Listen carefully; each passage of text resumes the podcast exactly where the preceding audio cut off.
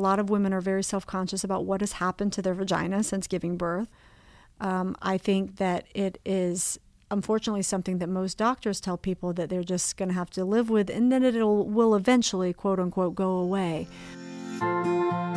I'm Cynthia Overgard, owner of Hypnobirthing of Connecticut, childbirth advocate, and postpartum support specialist. And I'm Trisha Ludwig, certified nurse midwife and international board certified lactation consultant. And this is the Down to Birth podcast. Childbirth is something we're made to do but how do we have our safest and most satisfying experience in today's medical culture? Let's dispel the myths and get down to birth. In today's episode, we're sitting down with physical therapist Tara Gibson, founder of Aligned Life Physical Therapy and Pelvic Wellness, where she works with prenatal and postpartum women in repairing and maintaining a healthy core and pelvic floor. Just think Kegels, sex, abs, peeing when you sneeze, diastasis, and what can be done about scar tissue. Let's learn how to strengthen, recover, and tone where it matters most.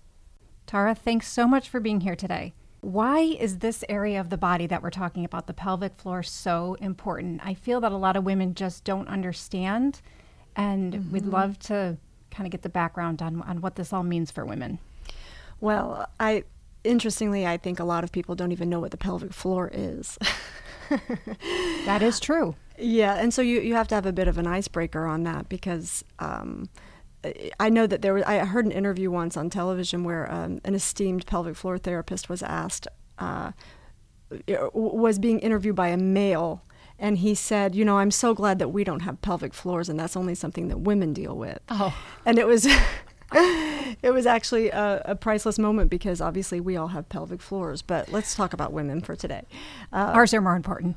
ours are they're very very important. It is the center of our being. It is the you know the essence on a on a on a deeper level of I think how we how we identify with uh, who we are as as women and our femininity and our power. It is the center of our sexuality and it is obviously part of our bodily function that you know allows us to have the lifestyle that we want to have it seems so few women know about pelvic floor physical therapists and the ones who do the clients of mine who do rave about it i think my question is how are those women benefiting and why is this something all birthing women should be paying attention to well many women will suffer, unfortunately, more stress than others on the pelvic floor during pregnancy and during labor and delivery. And unfortunately, a lot of our medical field is not aware that there is support, physical therapy that can support that process and help women recover from what happens it is a beautiful process, but it can be very, at times very damaging. And we need time to recover and repair from that. And this is what pelvic floor physical therapy does. Tara, can I just jump in? Are you actually putting your hands on the women's vaginas? Yes, I'm so glad you've asked that. I think a lot of people don't understand that there is a spectrum of work that's happening with pelvic floor physical therapy.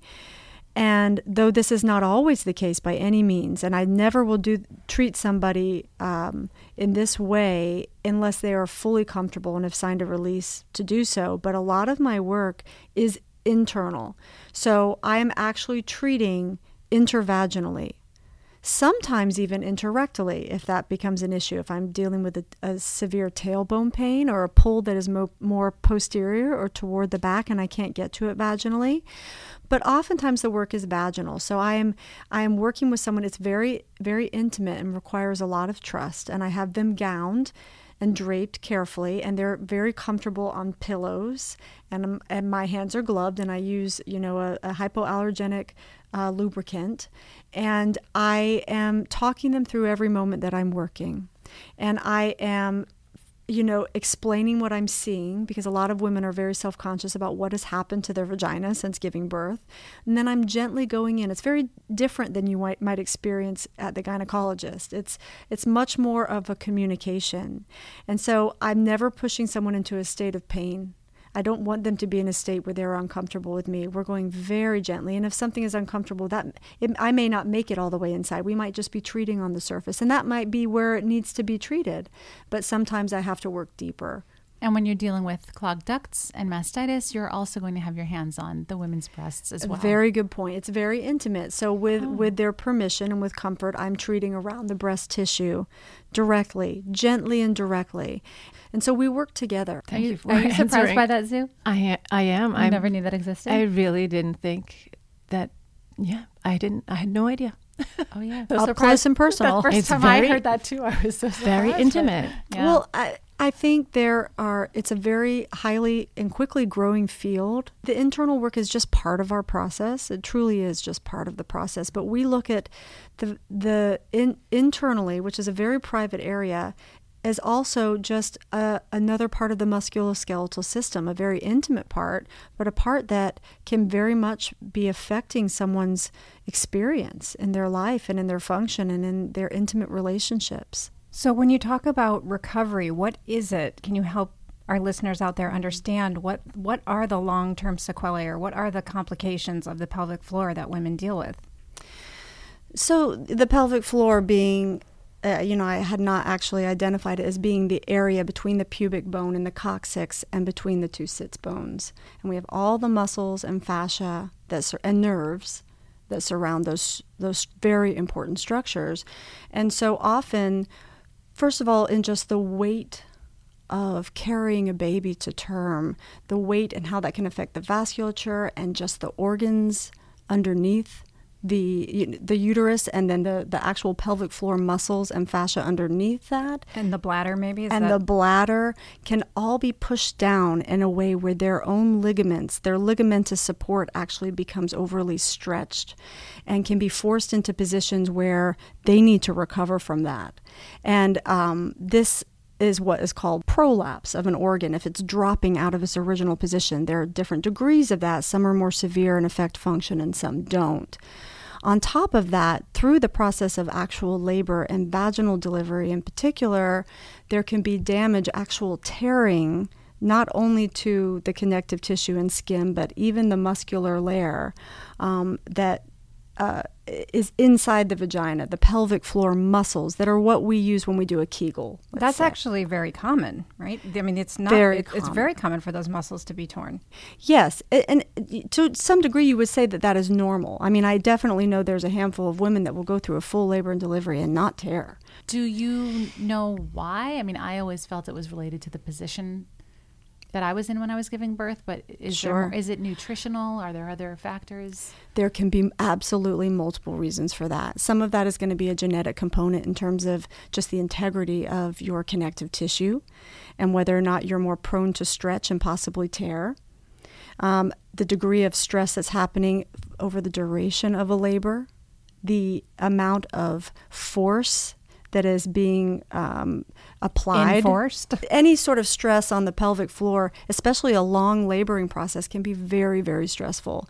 And you add to that how a woman has carried um, up to that point can affect the pressure of where the baby is sitting in the pelvic floor and can be can lead to it being more at risk for tearing during labor as well. So, is it true then that women who are very fit, such as uh, runners, cyclists, weightlifters, who have very strong pelvic floors mm-hmm. and very tight muscles, are potentially at greater risk of tearing because those muscles don't relax? To a degree, that is true there is definitely as a pilates teacher and being originally being trained in a very classical method where there was a lot of engaging and lifting and tightening of the pelvic floor i was a ballet dancer as well similar concept it's like pull it up and keep it up that strength can actually work against someone when they go to deliver a baby if that the muscles and fascia have been being held in such a tight position for so long that they're not able to fully relax and that can absolutely lead to tearing, yes. So it's not just about weakness, it can be about tightness.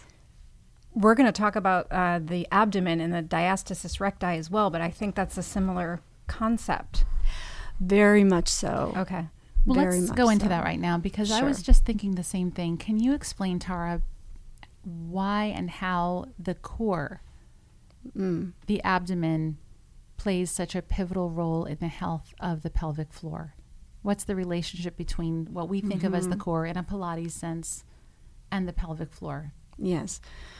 Uh, well, neurologically, there is a connection neuromuscularly that when the deepest layer of the abdominal core is firing, will facilitate or what we call turn on um, the pelvic floor as well. So they work in unison with each other, and they should. Uh, they also work in unison with each other with the breath, particularly with an exhale.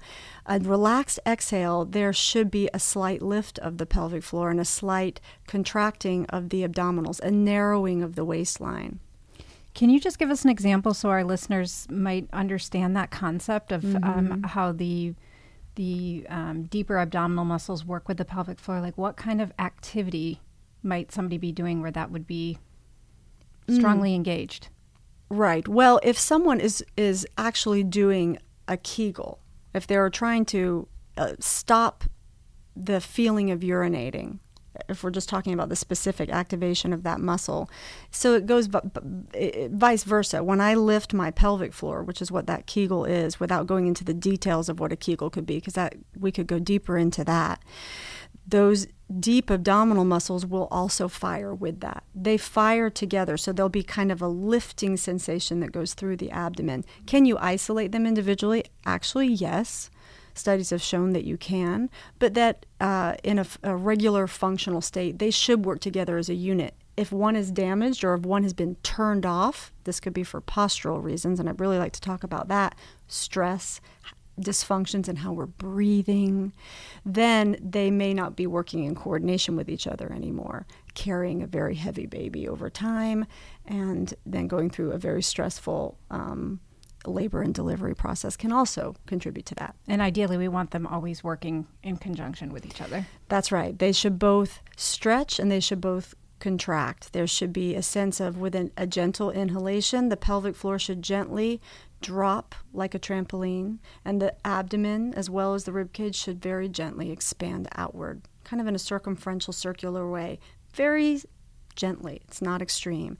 And then on an exhale, everything should recoil up. Our body is a pressure system. Some people confuse that with a belly breath. It's not about pushing your belly out, it's about allowing the pressure to go through your whole system, all the way down through the pelvic floor. That makes so much sense. That does make Thank sense. Thank you for now. explaining that. It's your Move. yogi breathing. It's your yogi breathing, and it's it's not breathing up into the neck. It's not it's not fully. The, the upper chest does move, but it shouldn't move much. Only when we're running away from a tiger. That's when these other breath muscles should come in. But many people stay in a state where they're constantly breathing from muscles that are not allowing that pressure system to function properly.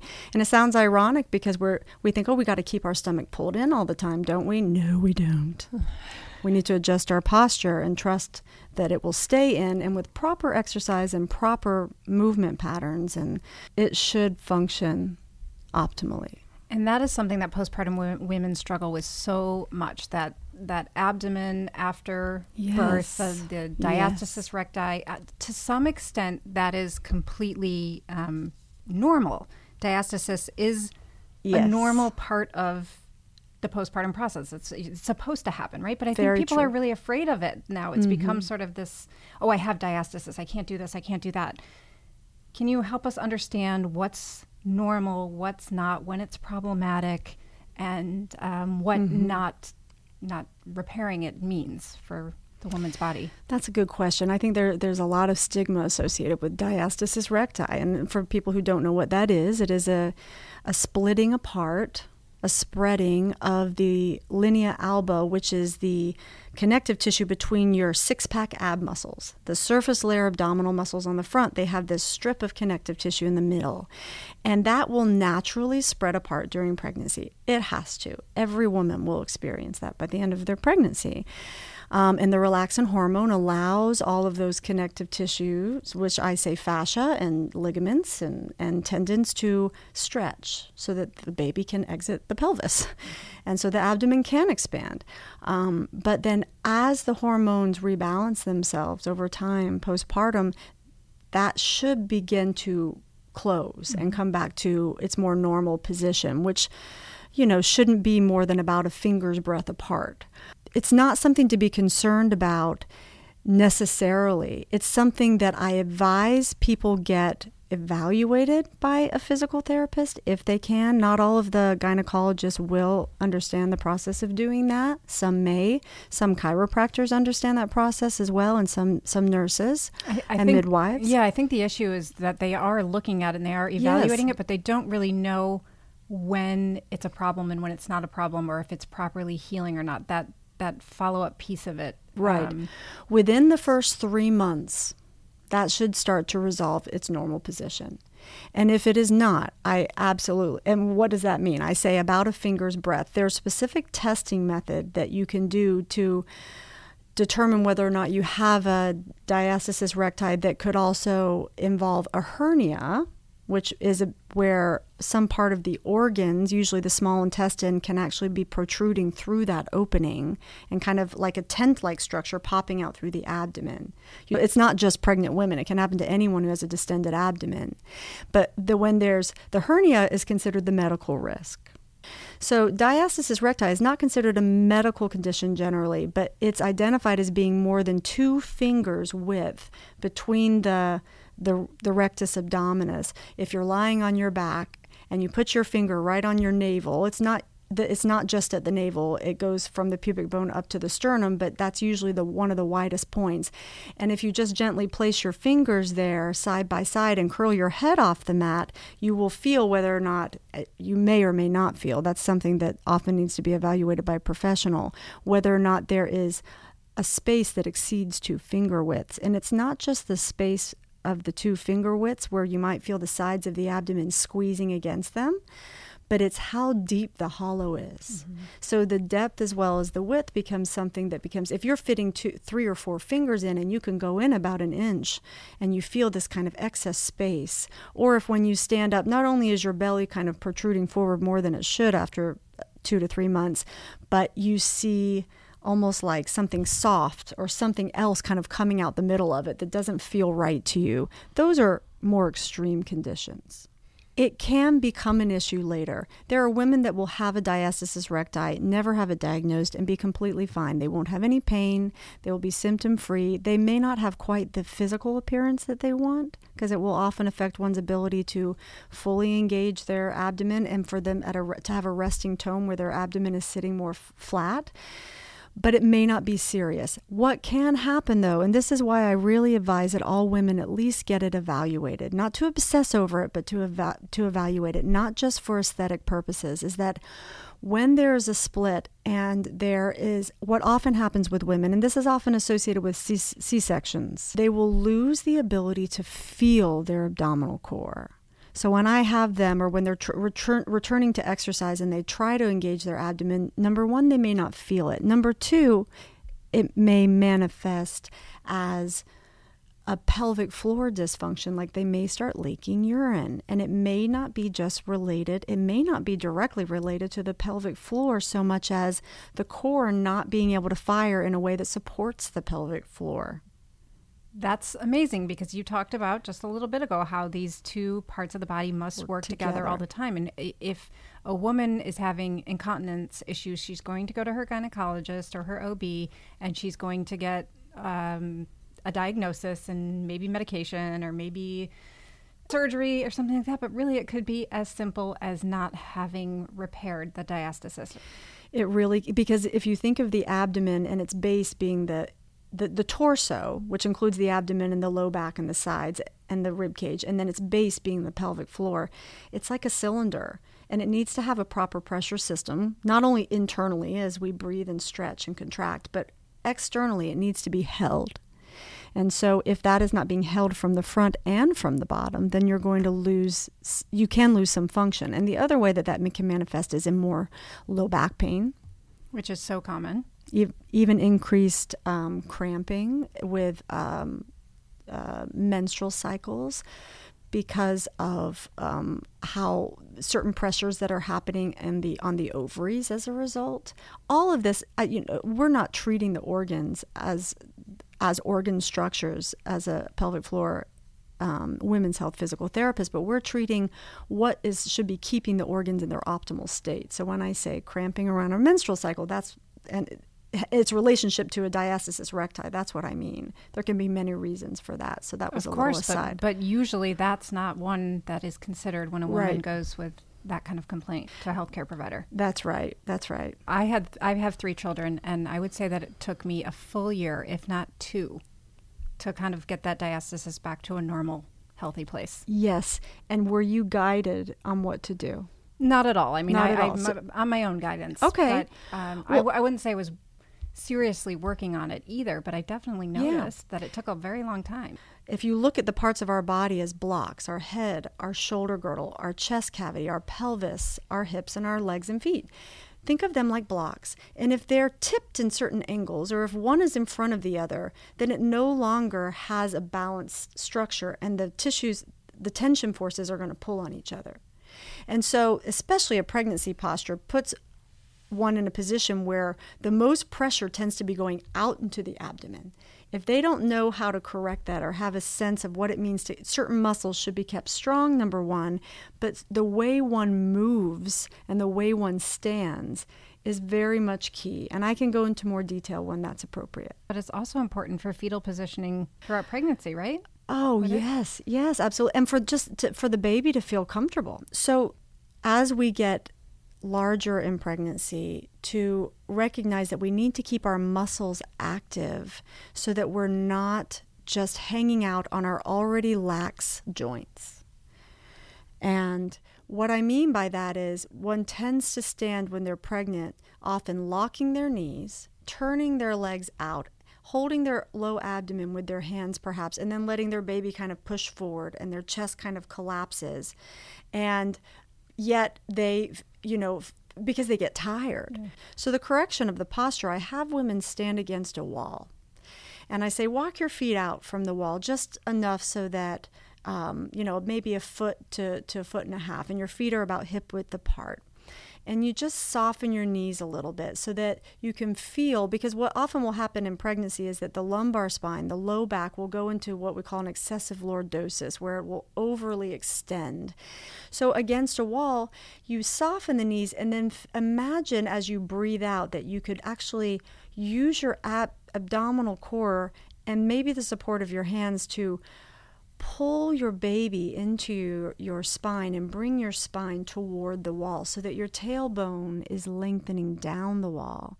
And so you're lengthening the back body and lifting the front body. If you imagine your pelvis like a bowl of water, you want to imagine, not that you can fully achieve that because the baby's more in front of you than behind you, but you want to imagine that you could bring your little baby into the bowl. Got it. We need a video of this. I think we need a we need a pregnant woman and a video of tweaking the I like. I like how Tara had to stop to laugh at her own analogy. so when you're done laughing, Tara, can you explain what you mean by that? It reminds me of a movie in the 80s with Steve Martin. What- Uh, for anyone who knows the movie, we won't go into it. But What- what- okay, what mo- no, no, I don't. Ed, I don't remember the movie. Someone named Edwina. Her soul left her body and went into Steve Martin's. so he had this female character in his body who was rather. I think I've seen that movie. have you It's seen it? familiar. And they're talking about a woman familiar. named Edwina. Yeah, yes, And they're trying to find Edwina, and there's a bowl of water, and he's trying to explain. Someone's trying to explain to him that Edwina came out of him and went into the bowl, and he's like, "What?" She's like, "Yes, Edwina in bowl." She had an accent. He's like, "In bowl?" She said, "Yes, in bowl." He's like, "Edwina in bowl." Edwina in bowl, and so this vision of some entity that is life being in a bowl is what that reminded me of. oh, my brother would be laughing with me right now. It All right. explains the laughter. we're gonna put Yeah. the baby in the bowl. Baby's going in the bowl. Okay. Edwina in bowl. So the bowl is, you know, we want to balance our pelvis. So so this this idea that and and with the round ligament stretching, which is going from the pubic bone up into the uterus, it's going to because if there's a tightness, and some women will experience an actual pain during pregnancy that's associated with the round ligament stretching. It the will round ligament pain. That's what. Yes. Yes. Okay, Yes. So that's and great. the hip flexors, for those who know what these are, the, the so, iliopsoas muscles and iliacus muscles will get short, where the, the there will be a falling forward. I'll just say that much, where the bottom is behind you a little and the belly's falling forward and the back is a little bit arched. And our abs are not quite doing what they should do. But it's not about how many ab exercises can you do. It's about how much correct abdominal activity can you apply in order to maintain a, a a healthy posture. Because when you're in that healthy posture, the core muscles should be turning on automatically, even through pregnancy. And you have to practice it more through pregnancy, but you want to do that from the very beginning, especially before. You also say just try to get out of that habit of crossing the legs all the time because some of us have Oh. that habit. I'm doing it right now, sitting here Sure. looking at you. Yeah, and me my too. legs are always crossed. So when you cross your legs, it is turning off the hip flexors, but also turning off any core stability. So people become a lot more comfortable. just Yes, uncross those legs. now, uncrossing the legs for many people will be very uncomfortable at first, and they'll often complain of, oh, a discomfort in my low back or hips, or it just doesn't feel great. How do I sit? How do I find the most comfortable position that's really optimal for me?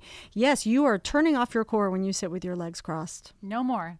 You can do it, but it. you can be co- but Stop be me conscious every of time I it. do that. Yeah, yes, you can do it for five minutes, but know you're doing it. Down to Birth is sponsored by Postpartum Soothe. Recovering from a vaginal birth takes many women by surprise. Everyday activities like sitting, walking, and going to the bathroom can be uncomfortable, and Postpartum Soothe is just the remedy to support your healing and relieve discomfort. Postpartum Soothe is a 100% organic herbal blend that's applied to maternity pads in the days immediately following your birth, giving you all the benefits of a sitz bath 24 7. That's because herbs like comfrey leaf, uva ursi, and witch hazel are known for their antimicrobial and anti inflammatory properties. Postpartum Soothe can be prepared anytime during the third trimester, and it makes a beautiful baby gift. It's a must for any woman seeking a faster, easier recovery from a vaginal birth. Visit postpartumsoothe.com. That's postpartum soothe, S O O T H E dot com, and use promo code down to birth. I just want to play you back to the round ligament for a second because I know that this is such an issue for women in pregnancy, particularly in the third trimester. And often the response they get if they complain about round, round ligament pain is simply, oh, it's just round ligament pain, it'll pass. There's some part of the fascial system that is overly restricted that is blending in with that round ligament. So if we can take the tension off another area of the body that might be pulling on it, sometimes that can help relieve that discomfort. So for instance, massaging out the front of the thighs, the tops of the thighs, like taking uh, one of those stick rollers, or you can find these on Amazon, and just massaging out your quadriceps up to the. You can just sit there and do it. We got a job for the partners right yeah, there. we got a job for the partners. Also massaging out the sides of the gluteals, and then practicing rounding through the spine forward to give yourself a little stretch of the low back, which is putting that round ligament on a little bit of slack. Oftentimes, people who are more prone to that splitting of the of the wall to a degree that it doesn't recover as well as you would like has to do with a tightness on the outside of the abdomen and into the low back. Reaching your arm over to one side and breathing into your side to actually open what we call the quadratus lumborum and the, the latissimus line and the rib cage on that side so that you're opening the side body up. Then it's allowing there to be less pull on the center of the body. That's a great recommendation. Thank you so much. Mm-hmm. Step number one of increasing the likelihood of a well positioned or optimally positioned baby is having a good posture throughout your pregnancy, starting at the beginning, not just when you're big. But it's so good to hear that this is not only, it's not in a silo. It's not just for the sake of your baby. It's not just for the sake of your core. It's not just for the sake of your recovery. These are all intertwined, and there's a reason the body has to function in this way. It is optimal overall, and it's just a habit we have to get into. We can train ourselves to have good posture. Absolutely, we can change. And I think just even if you take away 10% of what I'm saying, it's going to help. Any little change we make in ourselves can shift an entire paradigm of how we're moving. It can be a very small thing. So don't be overwhelmed by too much. Tara, I'd love you to talk now a bit about how everything you've discussed so far um, is the same or different for women who experience a surgical birth or a C section, and what unique issues those women might face postpartum. Mm-hmm. for someone who has undergone a C-section or certainly multiple C-sections and, and depending on how their body scars, they may have a very difficult recovery. There can be a lot of pain in those initial six weeks of recovery, six weeks to two months, or it can manifest as another problem a little bit later down the line, like a urinary incontinence, a pain with suddenly there's a pain with intercourse that they didn't have before. And this is someone who hasn't delivered vaginally. I mean, that will definitely can go hand in hand with someone who's had a vaginal delivery. Uh, or certainly low back pain, hip pain. I've even had women come in and see me, they've had a neck pain that once we treated the cesarean scar, the neck pain subsided headaches, another one. I mean, this is what I mean by the fascia, which is the connective tissue, and scar tissue being, um, you know, part of that system that it will tug. It tugs on the system. So when we think about a C section scar, what you see on the surface is like the tip of an iceberg. And for some women, and just by assessing it, I can tell I've had women come in and I've felt their scar and I've said, you know what? Your scar is fine. It's doing its job. I don't think it's the source of your problem. And there are other women that come in and I can feel it's not just what it looks like on the outside. I can There's feel so how many layers deep. deep. Yes, right? it's it's like it's wrapped itself around their poor organs and and their vasculature and their nerves and that sounds horrible, but it really can do that. It can kind of adhere itself and um, and grow like ivy in that sense. It can become very thick, and that's when it needs to be manually moved in order for someone to reconnect to a healthy posture for one thing. A lot of times with a C-section scar or from a C-section, women will be pulled more noticeably into that kind of dysfunctional pregnancy posture where the baby is falling out of the bowl and they're they're tipping forward and um, and they are will lose control they will lose a stability in their deep abdomen and in their deep low back and um, that they because it is so low it's not only the uterus but the bladder that can be pulled on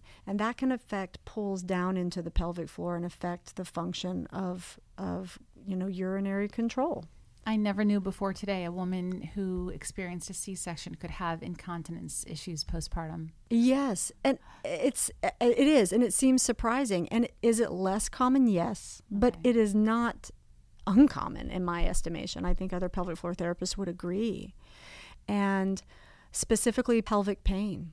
Um, and what I have found is that those are the women that require more manual treatment from a physical therapist initially to unwind that scar tissue. And I recommend that people do that within the first six months because by a year, that scar tissue is set. Can you break a little bit of its borders off of the surrounding structures? Yes, but it's no longer laying down fibers. So you So- want to do this early on. So, how is a woman to know? I mean, if she doesn't have vaginal pain, or maybe she Mhm. hasn't had, probably not had a pap smear, or she hasn't Yeah. returned to having intercourse, or she's not having um, incontinence, how does she know that she might have some of this scarring problem and needing be in need of treatment? Well, first of all, for the first three to four weeks, you don't want to mess with that scar too much. Uh, I mean, as a therapist, I could do some gentle work on it, but I often say let's let it, let's just let it heal for a month. Um, some therapists may feel a little differently about that, but I like to start working after a month to six weeks on a C section scar. What someone can do, so they want to leave it alone basically, but assuming it's not infected and everything seems to be healing well, if a woman is comfortable, she can go down there at about six weeks and touch that scar and, and gently try to move it from side to side or up and down and feel does it have the same pliability and ability to, to move, even though it's a little bit thicker than, say, the tissue just above it or on the sides. Um, that might be an indicator that you want somebody to take a look at it. Also, they may have a problem feeling their abdominal core because, again, because of that stitching, it is pulling, they're cutting through the abdominal muscles. Right. There's no way around that. And so it loses some of its ability to function as a core stabilizing system. And oftentimes we have to loosen that in order for the muscles to have their proper length tension relationship again. Should women who have cesarean sections are they are should they be um, more inclined to get physical therapy afterward for pelvic floor and abdominal dysfunction? Absolutely. And the thing is, many of them will be fine. So it's uh, relatively fine. They may have a dysfunction that shows up 10 years later because of just a posture that they've been pulled in, but they weren't having dysfunctions before that. However, I advise at some point, that C section scar, in my experience, for a good 50% of the women is going to cause a problem if they it's worth at least having someone evaluate it I mean, just it's, it's, get it an evaluation Sounds like they're at higher risk. and they usually need to wait about six weeks to be cleared by their doctor before you would come see a physical therapist for that So, Tara, can we just talk about Kegels for a minute? Because it's such a. Um, um, everybody knows about Kegels, but I think there's a lot of misinformation out there about how to do a Kegel. Should I do a Kegel? Well- I- I've heard even some women say that they they were told they weren't supposed to Kegel. So, right. and and let's the get the answer- skinny on Kegels. The answer is that truly, we all women should be able to perform a, a proper Kegel and be able to fully relax their pelvic floor as well.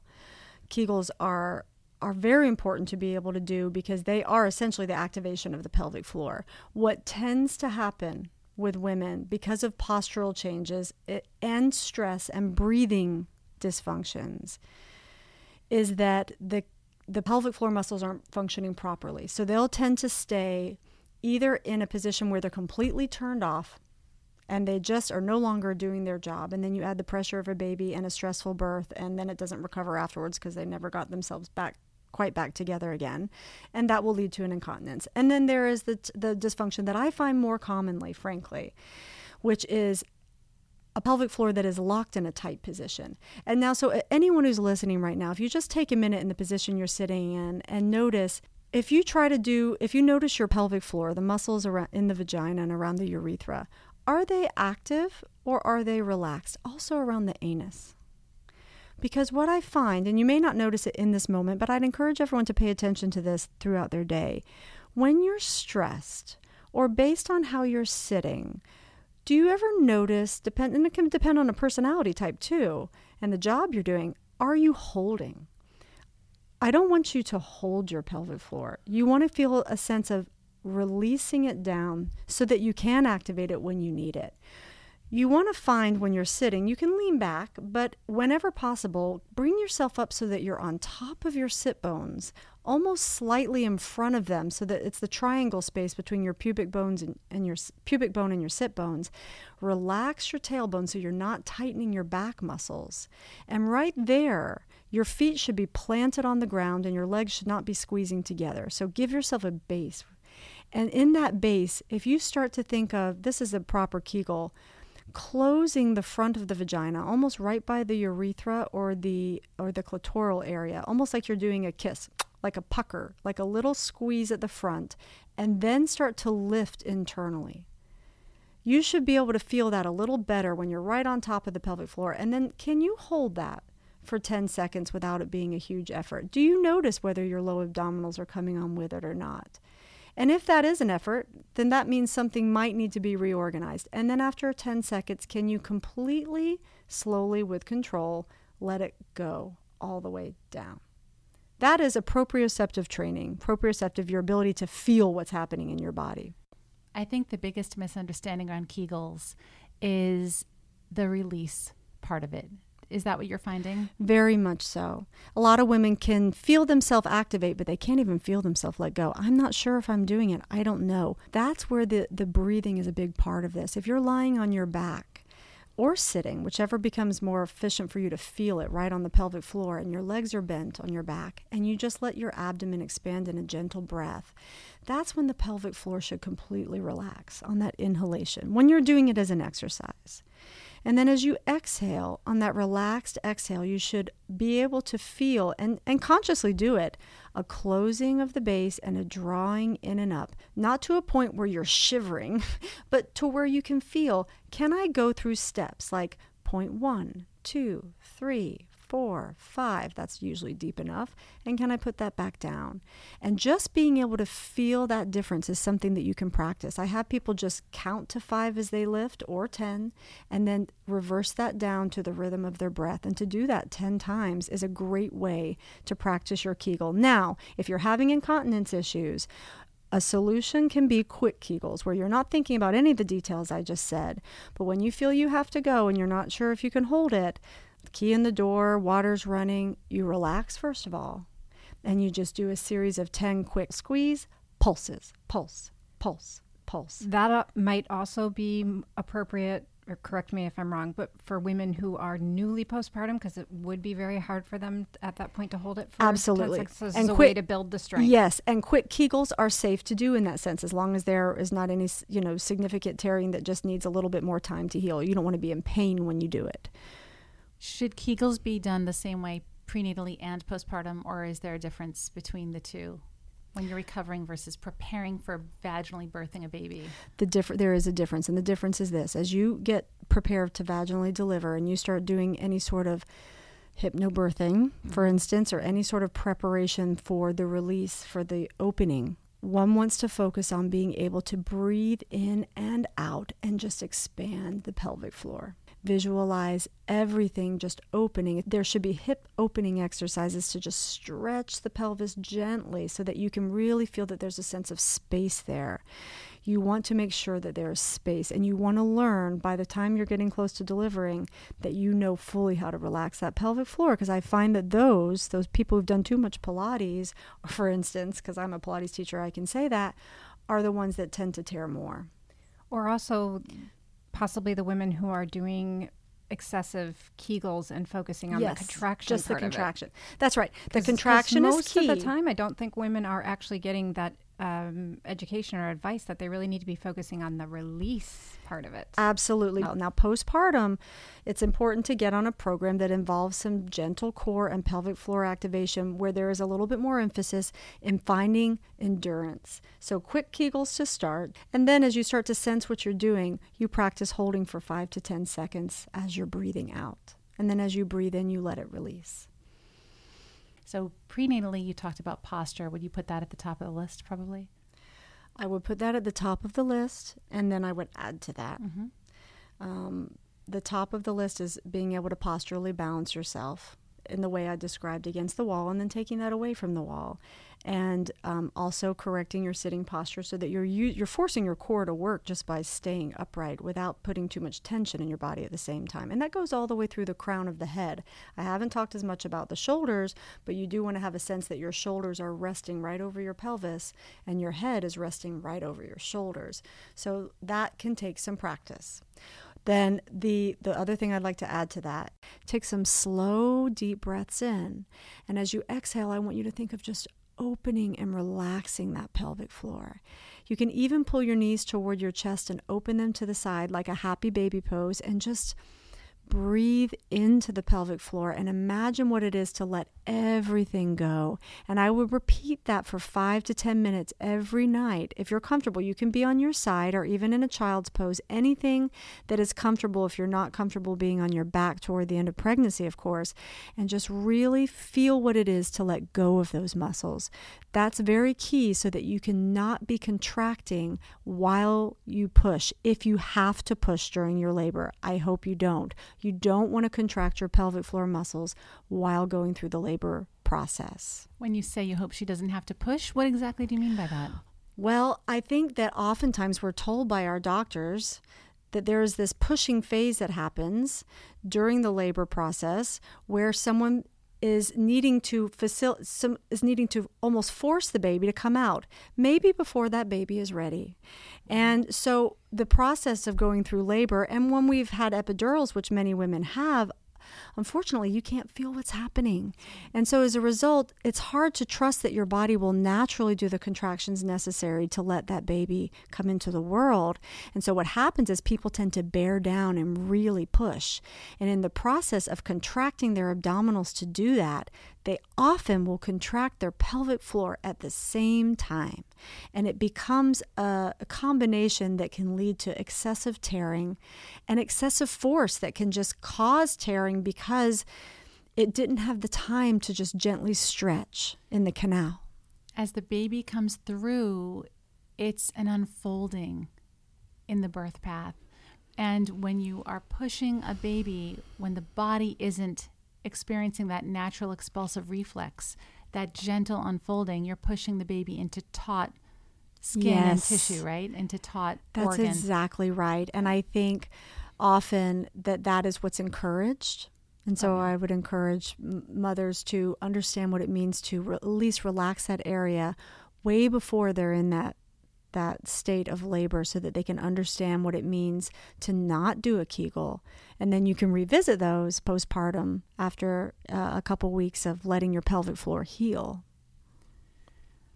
I always imagine that for the women who get an epidural, the sacrifice they're making, the trade off for that reprieve that they're getting, is that they lose communication with the baby.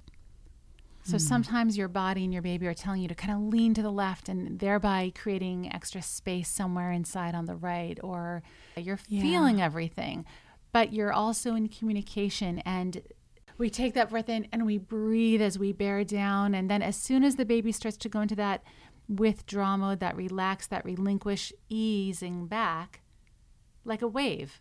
Like a wave. The wave comes forward and then it eases back. We have to kind of exhale, we relax, and we wait again until we get that signal that the natural expulsive reflex is coming on again. And then we bear down and the baby moves a little bit more forward again as that tissue is unfolding.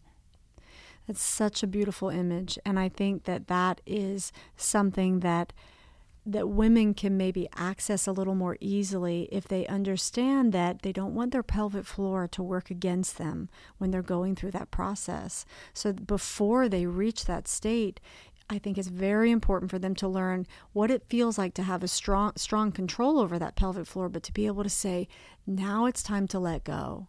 Now it's really time to let go and to be able to feel that and practice that before what we hope will be a beautiful labor experience when you're holding your child, minimize the, the, the standing on one hip.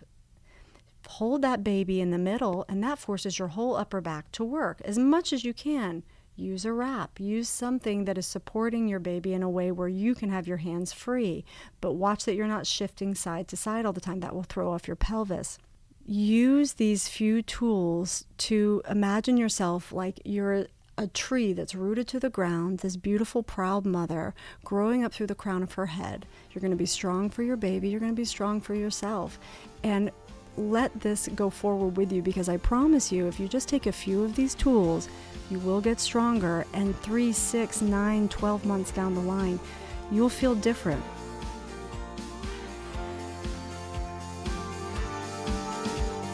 If you enjoyed our podcast, please take a moment to leave us a review on Apple Podcasts and share a favorite episode or two. You can follow us on Instagram and Twitter at Down to Birth Show or contact us and review show notes at downtobirthshow.com. Please remember this information is made available to you for educational and informational purposes only. It is in no way a substitute for medical advice. For our full disclaimer, visit downtobirthshow.com slash disclaimer. Thanks for tuning in, and as always, hear everyone and listen to yourself.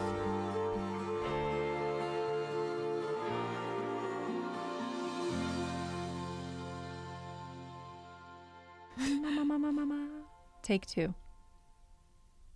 Cynthia, I know what your fo- Why won't this word come out? it's like Trisha. What's wrong? We're gonna have hashtag Trisha can't say hi. she can say hi. Hashtag hi. Trisha can't say oh hi. hi. Oh my god! Just don't, just don't make me start with hi. Oh god! Don't make me start with hi. All right. All right. Take three.